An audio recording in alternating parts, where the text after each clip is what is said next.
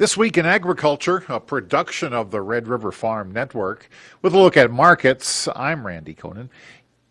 USDA's September supply demand report came in about where the trade was expecting. U.S. corn production pegged at 15 billion bushels, up from 14.75 billion in August, and slightly more than the average trade guess. USDA raised corn yield to 176.3 bushels per acre and then bumped new crop corn ending stocks to 1.4 billion bushels.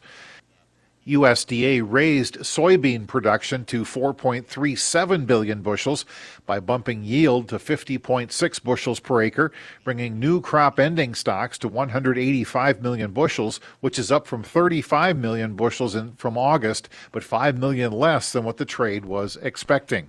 Total Farm Marketing Senior Market Advisor Naomi Blohm said ending stocks are what matters, and according to USDA, ending stocks are getting bigger. So now we have new crop ending stocks for corn pegged at 1.4 billion bushels, a little bit higher than the average guess, but within the range of expectations.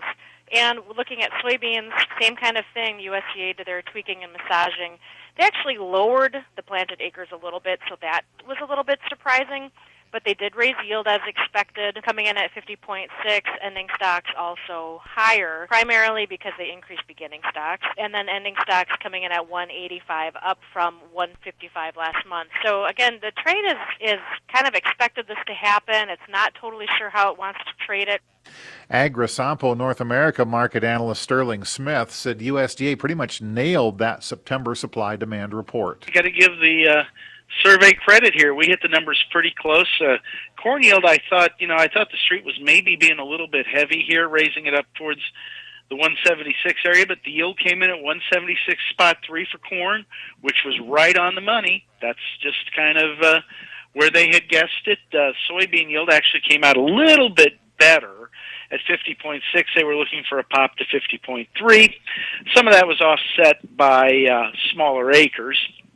And on the other side of the uh, token, we did see soybean acres for next year cut a little bit. The harvested corn acres are still a little bit of a question mark. Smith says the number of corn acres cut for silage was not listed in this report. There's still some mysteries in here about you know corn acres harvested. Last month they were at 84 spot 5. This month they came in at 85 spot 1 and that number could go back down pretty easily, especially up around you and uh, you know areas south of you. There, there is plenty of potential for trouble, and seeing stuff not getting harvested. I'm also getting reports up in Minnesota that we're losing acres, and if we lose acres, particularly depending on where they are in Minnesota, that can certainly affect overall production. No changes made to spring wheat production in uh, the Friday USDA report. Here's Advance Trading commodity research analyst Brian Basting we're still looking at a sizable reduction in ending stocks of hard red spring compared to a year ago. It's about 53% relative to a year ago. And the USDA did make a reduction today in the production estimate for Canada. Uh, production in Canada is, was lowered from 24 million tons in August to 23 million tons here in September. USDA did reduce Canadian wheat exports from 17.5 million in August to 17 million tons here in September. So we'll be watching that moving forward closely to see if we get a, a uh, uptick, if you will, in U.S. export business.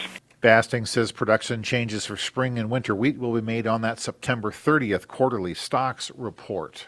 And that's a look at markets this week in agriculture. I'm Randy Koenen. Back and bigger than ever is the Big Iron Farm Show presented by the Cass County Farm Bureau. Stop out to the Red River Valley Fairgrounds September 14th to the 16th for the 41st Big Iron Farm Show. You'll see the latest in the agriculture industry, hear from industry leaders, and more. With more than 500 exhibitors at Big Iron, there's something for everyone. September 14th to the 16th. It's Big Iron. Get all the details at BigIronFarmShow.com. Tune in to the Dry Bean Scene on the Red River Farm Network every Friday at 1235 on this radio station. Each week we'll get an update on the dry bean crop from agronomists, farmers, and processors in the region. That's the latest news in the industry coming right to your radio dial. These updates are made possible by Johnstown Bean Company, SRS Commodities, Sharpen herbicide from BASF, and the Northarvest Bean Growers Association. With a look at this weekend news, I'm Kara Hart for the Red River Farm Network. According to Agriculture Secretary Tom Vilsack, the United States will not see major disruptions to its ability to export grain out of the Gulf Coast. River traffic on the lower Mississippi River was shut down for nearly two weeks due to Hurricane Ida. Export loadings remain light, which will likely influence basis levels on the river system. It just is a, a real important reminder that what happens down there impacts what happens up here where soybeans and, and grain are grown. That's Soy Transportation Coalition Executive Director Mike Steenhoek. Steenhoek says a proposed rail merger is the other big story impacting agriculture. The Surface Transportation Board rejected a move by the Canadian National Railway to take over the Kansas City Southern. That reopened the door for Canadian Pacific and its bid for Kansas City Southern. Overall, among grain shippers, I have heard fewer uh, alarm bells sounded or red flags raised by the Canadian Pacific proposal versus the Canadian National proposal, you know, essentially because Canadian National is a much larger company and there was a concern that it could result in less competitive environment for soybean and grain shippers via rail, particularly those shippers who are in states like North Dakota, that are on the Canadian Pacific network. Only slight gains were seen in fertilizer prices during the last week of August. That's the findings from the latest DTN survey of ag retailers. Potash had the biggest increase, up 3%, anhydrous was next with a 2% bump in the average price. CHS is investing more than $60 million in updates for the soybean processing plant at Mankato, Minnesota to expand oil refining capacity. CHS Vice President of Global Grain and Processing Operations, Tom Malecha, says the second phase will expand CHS's existing footprint. Just got done expanding our Minnesota soy crush facility, and that soybean oil from that plant all comes to Mankato along with the oil we produce at our Mankato facility. And so we're expanding the crush in, Man- in Fairmont and the refinery in Mankato to take care of that extra volume that's coming towards us. Malecha says soybean oil demand has been on a steady upward climb worldwide since the early 90s. The soybean oil market is growing now because of renewable diesel needs. When the upgrades are complete, the annual refined soybean oil production at the facility will increase by more than 35%. Construction will begin in the next three to six months. CHS is expecting the expansion to be complete toward the end of July 2023. Additional drought relief has been secured for livestock producers. North Dakota Senator John Hoeven says this is important help for ranchers. Under ELAP now, the Emergency Livestock Assistance Program, up to 60% of the hauling cost to get feed for their cattle will be covered, and we've got it retroactive back to January 1 of this year for all D3 counties and any D2 drought 2 rated county that's been in there for eight weeks. So really important help for our ranchers. We work with National FSA Director Zach Ducheneaux to get it in place and, uh, you know, this is part of our effort to help get our ranchers through this tough drought. With this expanded coverage, ranchers will be reimbursed for 60% of the feed transportation costs above what would have been seen in a normal year. Previously, the ELAP program only compensated producers for the cost of hauling water. Applications should be made through a local farm service agency office by the end of January. Nearly 300 farm groups sent a joint letter to congressional leadership ahead of a House Agriculture Committee meeting voicing concern concern about the tax policies in the budget reconciliation bill. The letter says changes to stepped up basis and estate taxes put family owned farms at risk. In addition to national farm groups, 10 major farm organizations in North Dakota signed off on the letter. Nine farm groups from South Dakota and six from Minnesota were also included. That's a look at this week in news. I'm Kara Hart on the Red River Farm Network.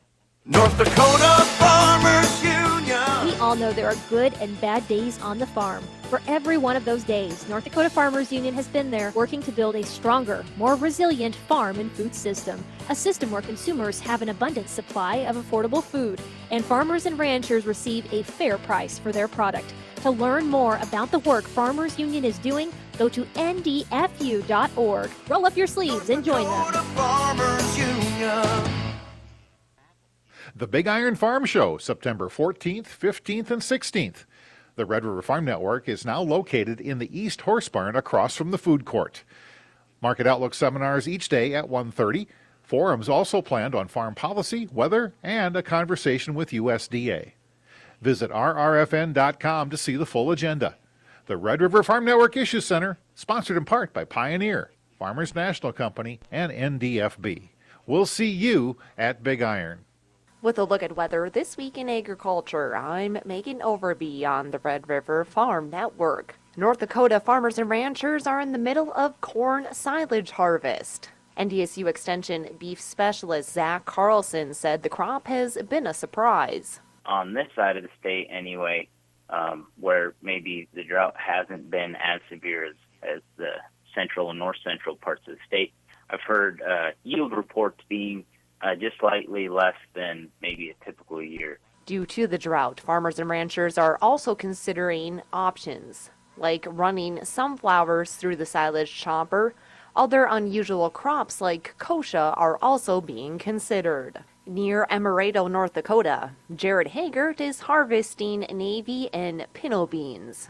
Right now, they're a little bit below average. We've got some later planted stuff that's looking uh, quite a bit better. So, um, you know, uh, it's coming off now, and we see lots of lots of combines out in the area rolling, and uh, look forward to, to seeing more beans at the plant too. I'd say we've got about another four to five days if the weather cooperates uh, to be able to wrap that up and get get positioned for soybean harvest.